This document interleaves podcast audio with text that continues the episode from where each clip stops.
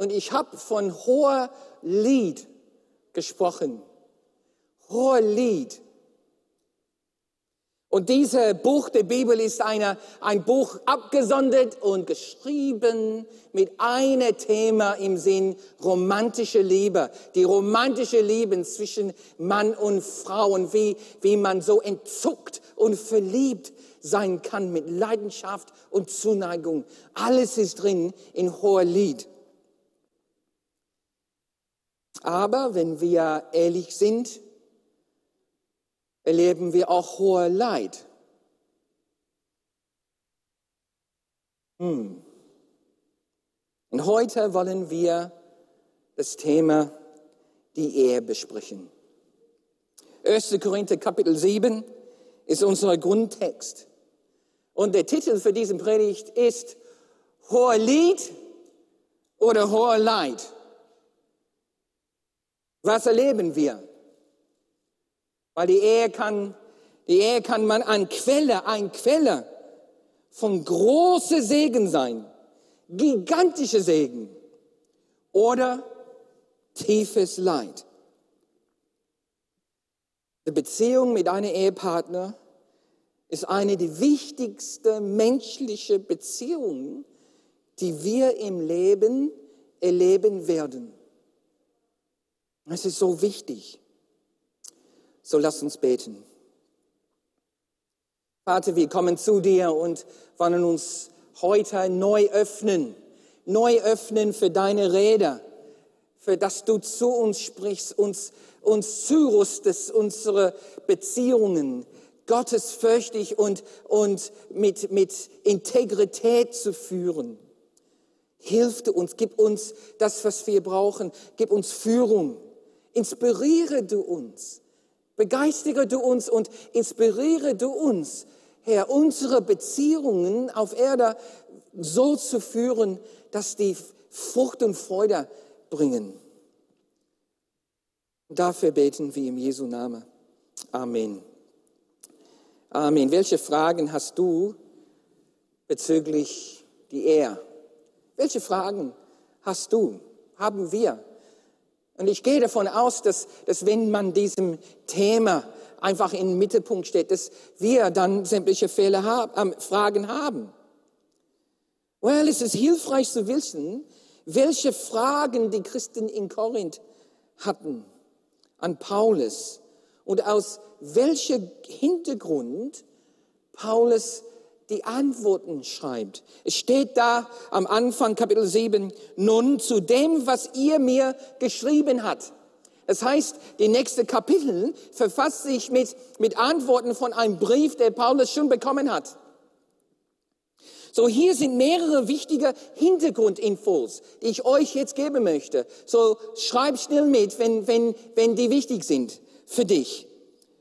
So, ein wichtiger Hintergrund über die durchschnittliche Ehebeziehung in der Römischen Reich inklusive Korinth. Okay, Korinth war nicht Rom, aber das war der ganze Römische Reich, war so wie heute die westliche Welt.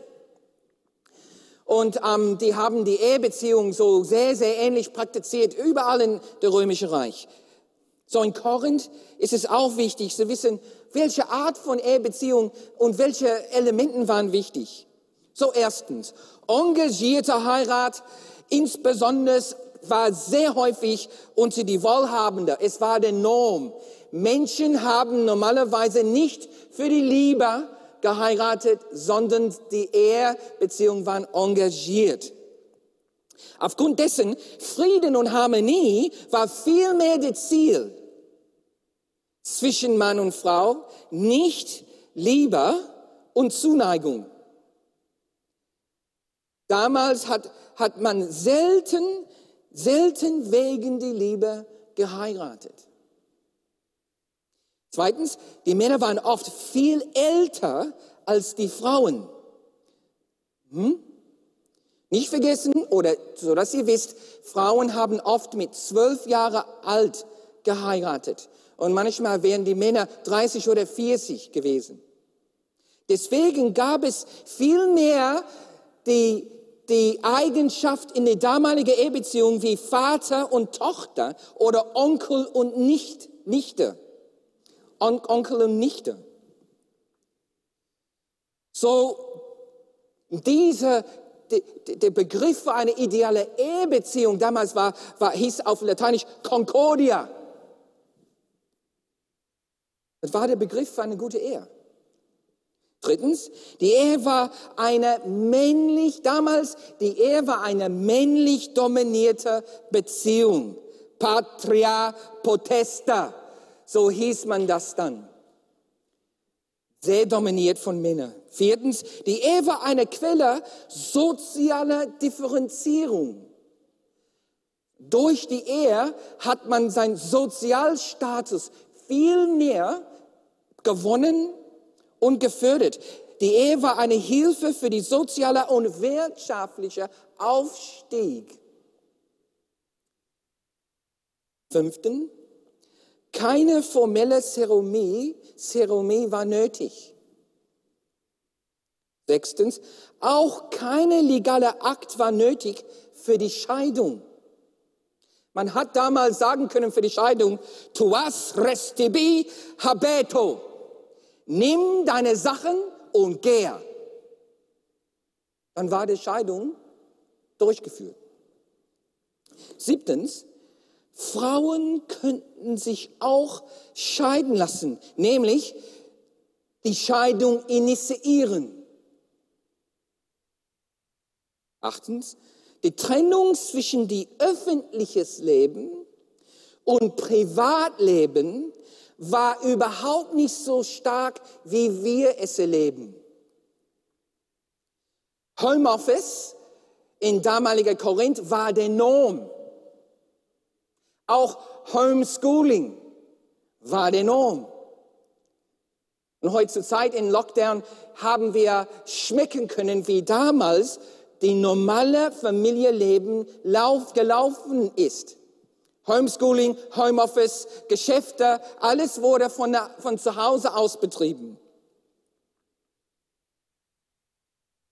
Ob wegen der Arbeit oder wegen engagierter Ehe, der Römische, der Römer suchten häufig außerhalb des Hauses und des Haushalts nach Verfügen, Vergnügen, wie Hobbys und Freizeit und Spaß. Und es ist ja kein Wunder, wenn man denkt, mein berufliches Leben und mein Privatleben war immer dann zu Hause basiert. Dann außerhalb des Zuhause und des Haushalts hat man Freizeitaktivitäten getrieben. Single sein war nicht normal und nicht bevorzugt. Sogar der Kaiser, Caesar, hat es verpönt, Single zu sein. Elftens, es gab eine Not zur Zeit des Schreibens. Eine Art von Not, wie wir jetzt Pandemie haben. Damals gab es eine Art von aktueller Not in Korinth. Aber wir wissen nicht genau, was es war. Zwölftens, wichtig, die Lebenserwartung einer Frau war zwischen zwanzig und dreißig. War ungewöhnlich, dass eine Frau dreißig Jahre alt erreicht hat. Ist ja kein Wunder, wenn man denkt, wie hoch der Todesrate war, war Entbindung. Das ist eine der Hauptursachen. Na, man fängt an, Kinder zu gebären mit dreizehn, eine nach der anderen, und das alle vier, alle vier Geburte resultaten in der Tod der Mutter ungefähr. Ist ja kein Wunder, dass die Lebenserwartung einer Frau so niedrig war. So, hier sind wichtige Hintergrundinfos, die uns helfen, die Fragen, die die Korinther gestellt haben an Paulus, zu verstehen. So, ich gebe euch eine Antwort. Rot. Hier ist eine Antwort. Der Farbe Rot. Punkt ist aber, diese, diese Antwort versteht man viel besser, wenn man weiß, was die Frage ist. Weil ich könnte fragen, was ist deine Lieblingsfarbe? Und du sagst Rot. Aber du könntest fragen, Welche Farbe magst du am wenigsten? Und die Antwort könnte rot sein. Ja, wir haben hier viele Antworten, aber die Antworten versteht man besser, wenn man sich mit den Fragen beschäftigt, die, die dann oft implizit zwischen die Zeilen sind. So, wenn Paulus sagt, es ist besser, Single zu bleiben, angesichts der höheren Sterberate für Frauen, ist es voll möglich, ein Trost und nicht eine Grenze, den der gibt. Was sieht?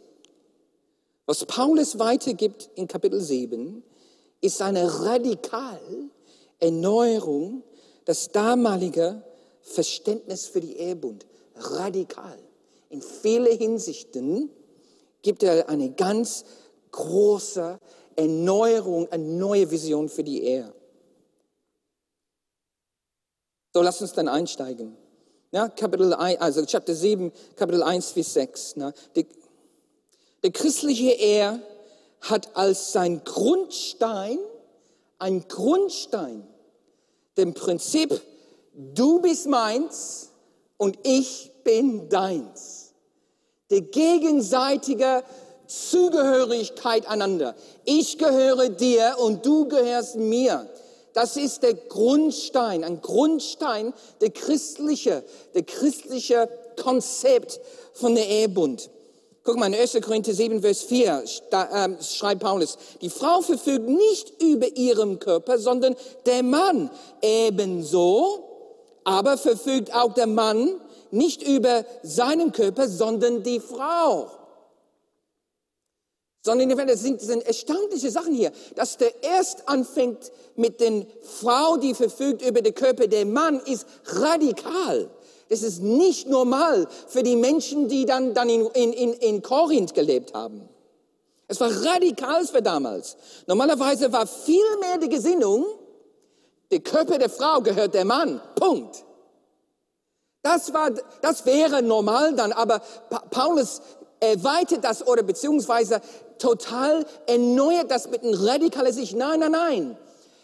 In, in Gott ist die Ehebund ähm, fundiert auf Gegenseitigkeit. Deine Körper ist meine Körper und meine Körper ist deine Körper. So der Gedanke, dass der Körper des Mannes, der auch gehört, die, die Ehefrau, ist radikal und der Grundstein. Ein Grundstein der christlichen Ehe. Und Leute, es ist immer noch radikal. Es ist immer noch ein radikales Denken. Und das sollen wir auf alle Bereiche unserer unsere Leben beziehen. Hier, es wird umgesetzt im Bereich der Sexualität. Beide, Ehemann und Ehefrau, haben beide Bedürfnisse. Und diese Bedürfnisse, diese Bedürfnisse, die wir haben in unserem physischen und, und, und irdisches Wesen, sollen nicht ignoriert werden von unserer Gegenüber. Sondern in der Ehebeziehung sollen sie gedient werden, erfüllt werden. Und nicht nur die Sexualität, sondern auch, auch der Bedarf auf Gemeinschaft. Einfach Gemeinschaft, Respekt, Kommunikation, Zuneigung. Die sind Grundbedürfnisse, die, die, die eine oder die andere hat in, in mehr äh, Intensität. Und weil deine Körper gehört mir und meine Körper, Körper gehört dir, heißt es, wir eins sind in diese gegenseitigen Bedürfnisse. Ich habe ein super Buch gelesen ähm, über die Ehe und dieses Buch heißt äh, Meine Wünsche, Deine Wünsche. Auf, auf Englisch, ähm, in der Originalsprache, ist der Titel viel besser ausgedruckt. Der, der Titel heißt My Needs, Your Needs. Also, es heißt, die sind nicht nur Wünsche oder was ich gerne hatte, es ist, was ich brauche, was ich nötig habe. Und in diesem Buch spricht er über fünf Hauptbedürfnisse, die Männer oft haben und fünf Hauptbedürfnisse, die Frauen nicht haben. Na? Und manchmal ist es genau andersrum und eine, eine hat die Frau, eine der Mann. Das ist, das ist nicht der, der, der wichtigste Punkt. Aber er, er deutet auf Hauptbedürfnisse, Männer und Frauen haben. Und wenn sie zusammenkommen, ähm, der Buch äh, hilft, hilft den Ehepaar zu sehen, wie sie dann die Grundbedürfnisse in die Gegenüber dann erfüllen können. Und dann erreicht man viel mehr als Concordia, aber die, die erreicht man diese Einheit und man erlebt das. So, irgendwann habe ich gesehen, ich muss das auch dann, ich möchte das auch dann umsetzen. Wie, wie kann ich, wie kann ich ähm, so meine Gesinnung ändern, dass ich denke, mein Körper ist eine Erweiterung der Körper meines Fraus, meine Frau. Und dann habe ich gedacht, hey, wenn meine Frau ein oder zweimal jedes Jahr zum, zum Frauenarzt geht, kann ich einmal jährlich zu Urologe gehen. Und hier möchte ich dann insbesondere dann uns Ehemänner wirklich dann ermutigen, diese Gesinnung anzunehmen. Unsere Körper sind Erweiterung, die Körper unserer Frauen. Und wenn unsere Frauen sich um ihre Körper kümmern, dann können wir Männer das auch. Können wir uns Männer das auch. Dann in Vers sieben bis acht spricht er über die Gabe, die Ehelosigkeit. Es gibt eine Geistesgabe namens die Ehelosigkeit. Und diese Gabe ist sehr wertvoll und soll hoch angesehen sein. Paulus schreibt, ich wünsche zwar, alle Menschen wären so wie ich. Doch der eine hat diese Gabe von Gott, der andere jene. Zu den Unverheirateten und Witwen sage ich, es ist gut, wenn sie ehelos bleiben, wie ich. Wenn sie aber nicht enthaltsam leben können, aber dann sollen sie heiraten. Das ist besser, als vor Begierde zu brennen.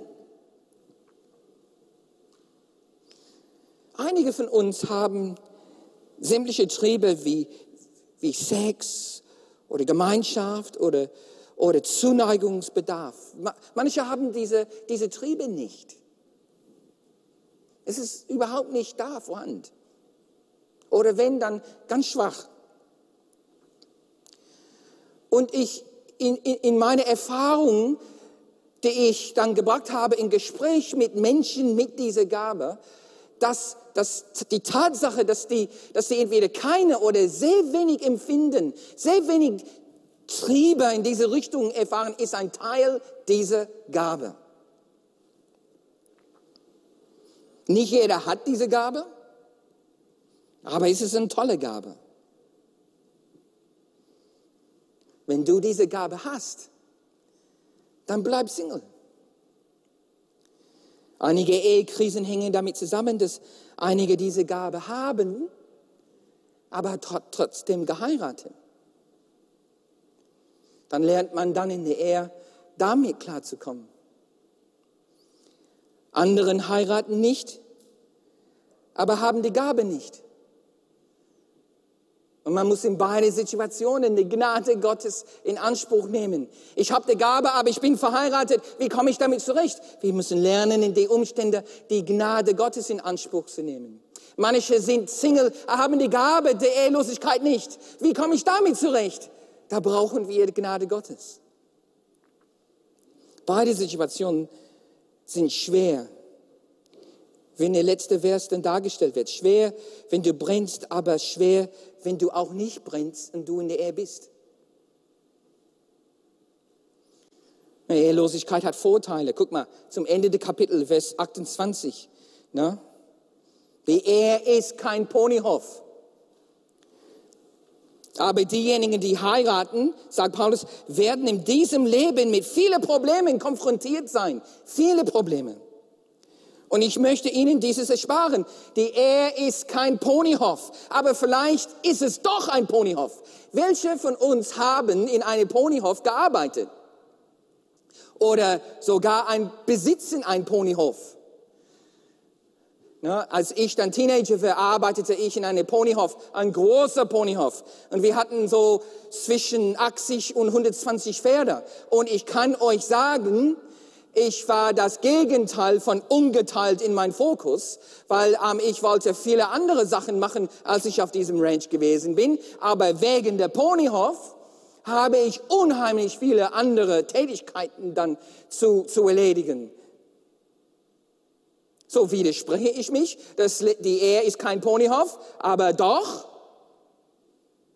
die Ehe ist von Sinne einer Besitzer eines Ponyhofs, wohl ein Ponyhof.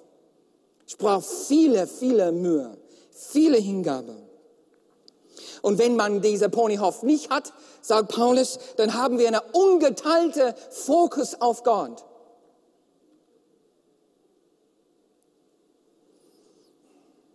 Und dann, Paulus dann bringt eine andere Sicht. Nicht nur, dass die Ehebeziehung kein Ponyhof ist oder wohl ein Ponyhof ist, sondern er sagt, im Sinne der Ewigkeit ist die Ehe vorübergehend. Und das kann uns ermutigen, einen hundert Prozent Fokus auf Gott zu geben. Hm. Ich mit der Gabe der missionarischen Berufung, das ich bekommen habe, habe in mir die Tatsache, dass ich nie Heimweh gelitten habe. Nie. In allen die Länder, wo ich wohnhaft gewesen bin, habe ich nicht einmal Heimweh gehabt. Ich bin frei. Und so stelle ich es mir so, und so wurde es mir beschrieben von Menschen mit dieser, mit dieser Gabe, die Ehelosigkeit.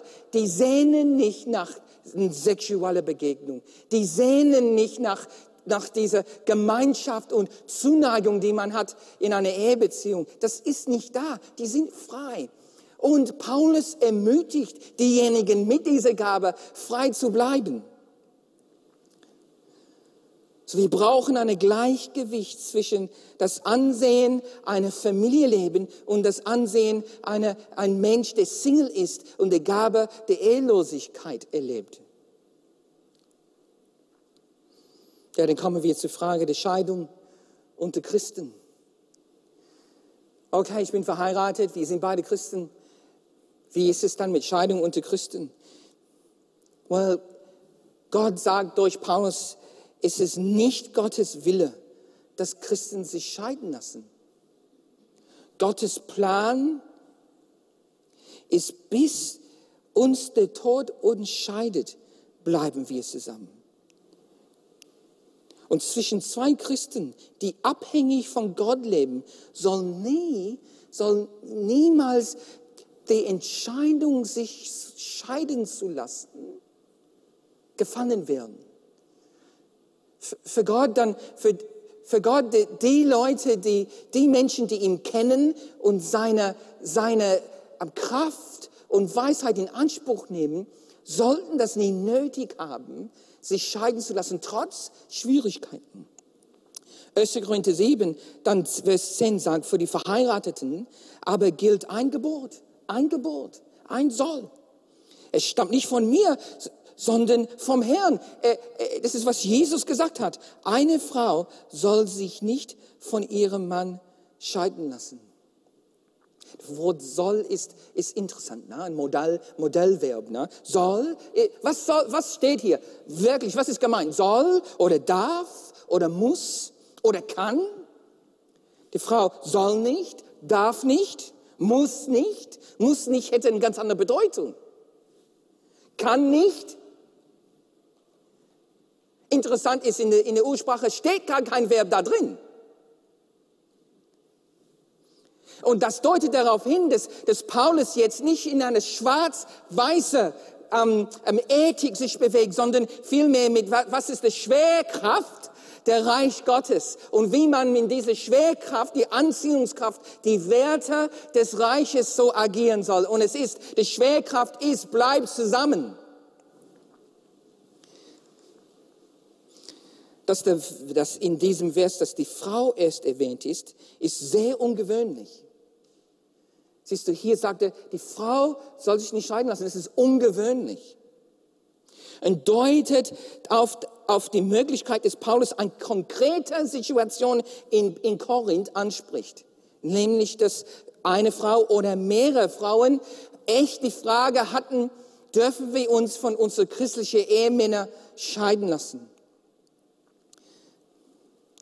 Scheidung ist eine Abweichung von Gottes Plan und muss nicht und soll nicht angegangen werden. Wiederheiraten ist eine Konsequenz dieser, dieser Abweichung. Und damals hat, hat sich für all mögliche Gründen sich scheiden lassen. Na, das möchte ich jetzt hier unterstreichen. Wir haben damals gesprochen, wie einfach es war, in Korinth sich scheiden zu lassen. Nimm deine Sachen und geh, dann war das erledigt. Und das war so eine Symptome, aber auch eine Beihilfe dazu, dass ähm, sehr leichtsinnig und sehr schnell haben Menschen sich scheiden lassen. Und Paulus sagt, das soll nicht so sein unter euch. Es ist nicht irgendwas, was man leichtsinnig angeht. Das hat viele Konsequenzen und viele, viele ähm, Nebenwirkungen. Tu das nicht. Gott hat einen anderen Plan. Ich habe dann das geforscht in den U S A. In den U S A ähm, ist festgestellt, dass dreißig Prozent aller Ehen von Atheisten oder Ag- Agno- Agnostikern enden in Scheidung. Also in Amerika, dreißig Prozent. Wobei viele, muss man dazu sagen, viele heiraten nicht, aber gehen in eine Beziehung ein. In Kontrast, zweiunddreißig Prozent aller Ehen zwischen wiedergeborenen Christen enden in Scheidung. Offensichtlich läuft irgendwas schief. Und das ist nicht Gottes Plan. Das wohl möglich.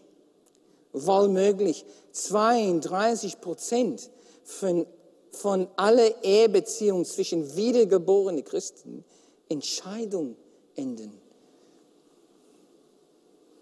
In der Zeit der Römischen Republik gab es alle zwei Jahre eine Wahl. Und alle zwei Jahre wurden zwei Prokonsuln gewählt, zwei Herrscher. Und damals hat man gesprochen über die Ehebeziehungen wie die Prokonsuln. Ich erinnere mich an die letzten sechzehn Herrscher Roms. Damals hat aber man auch gesagt, ich erinnere mich an die letzten sechzehn Ehepartner. So soll es nicht sein unter uns.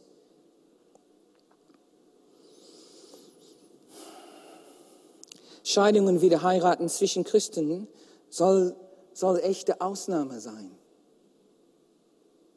Und es soll nicht die Norm sein. Es geht aber hauptsächlich um, um, um das Vermeiden einer Wegwerfkultur. Okay, es ist, ist kaputt, irgendwas defekt. Okay, ich schmeiß das weg und ich fange irgendwo neu an. Das, das war damals unter den Römern der Haltung. Aber Gott sagt durch Paulus, nein, nein, das ist nicht Gottes Konzept von der Ehe und ist es auch nicht unserem. Preventative Maintenance. Ich habe jetzt dann äh, am Dienstag eine, eine äh, äh, Wartungstermin bei meiner Kfz-Firma. Und Preventative, vorbeugende Instandhaltung ist, ist so oft die Lösung und die Antwort. Wie kann ich dann so sicher fahren in unserer Ehebeziehung? Was ist mit Scheidung unter gemischten Paaren? Was ist mit Scheidung und der Frage von Scheidungen zwischen Christ und Nicht-Christ? Scheidung in so einer Ehe soll auch nicht automatisch sein. Aber wenn nötig, darf es und soll es geben. Wenn nötig, darf es und sogar, man könnte sagen, soll es geben, unter bestimmte Umstände. Er sagt in Vers fünfzehn, wenn aber die ungläubige Partner auf eine Trennung besteht, dann willigt in, willigt in die Scheidung ein. Der Bruder oder die Schwester in diesem Fall nicht wie eine Sklave an die Ehe gebunden. Gott hat uns doch zu ein Leben in Frieden berufen. Die Ehe ist für Gott. Die Ehe vor Gott ist noch heilig zwischen einem Christen und einem Nicht-Christ. Auch, auch, auch trotz, dass, trotz der Tatsache, dass der Nicht-Christ in Gott nicht glaubt. Und Paulus sagt, gebe die Hoffnung nicht auf, dass dein Partner auch sich irgendwann bekehrt und unsere Werte und unsere Lebensstil und unsere Beziehung mit Gott anzieht und für sich nimmt. Wenn aber der andere gehen will, soll man das erlauben. Ein Schlüssel zum Verständnis von Paulus Rat hier ist die Erkenntnis, dass er gegen Männer und Frauen reagiert, die versuchen, einfach abzureisen. Das heißt, ihr heidnische Familien einfach zu verlassen. Ha, die sind nicht Christ, ich haue ab. In der Tat haben sie Möglichkeit, haben sie, die Christen, die Möglichkeit, einen heiligmachenden Einfluss auf die Situation auszuüben. Und dieses ist ein Grund für seinen Rat. Doch bleibe, bleibe, auch wenn es schwer ist, bleibe. Er glaubt, dass es möglich ist, weltliche Beziehungen zu haben, ohne von der Welt befleckt zu werden. Aber, falls es nicht klappt, Frieden soll herrschen. Es wird, es wird eine Menge Konflikte geben in Werte, in unsere Grundwerte, wenn wir mit Nichtchristen zusammen sind. Gott ist gnädig. Und Gott möchte, dass wir auch in Frieden leben. Tja, er sagt dann in, in ersten Korinther, in Vers fünfunddreißig, ich sage das zu eurer Bestens. Ich sage das alles zu euch. Zu eurem Besten und nicht um eine Schlinge um den Hals zu legen. Und oftmals lesen wir diese Verse und wir denken, oh, was, der Heilige Geist legt mir eine Schlinge ums Hals. Aber das stimmt nicht. Und das ist auch nicht seine Absicht. Gott möchte das Beste für uns. Und hier gibt er klare Anweisungen, die wir viel besser verstehen, wenn wir die, die Fragen da hinten und der Kultur da hinten wirklich in, in, in, ins, ins Betracht nehmen. Es ist wichtig, dass Grenzen gezogen werden, die dann Sicherheit bieten und zu Frieden führen. Dan kann nach vorne kommen. Vater, wir danken dir für dein Wort und, und dass du uns Führung und Weisheit schenkst. Und wir beten für die Beziehungen in unserer Gemeinde, für die, die, für die, die verheiratet sind, und für die, die, die Single sind. Ich bete und geben uns neu hin für eine, eine Erneuerung unserer Eifer, für unsere Ehebeziehung, aber auch für eine Eifer für die Gabe, die Ehelosigkeit. Und dass du uns in beide Hinsichten segnest und befähigst. Wir danken dir für deine Gnade. Im Jesu Namen. Amen.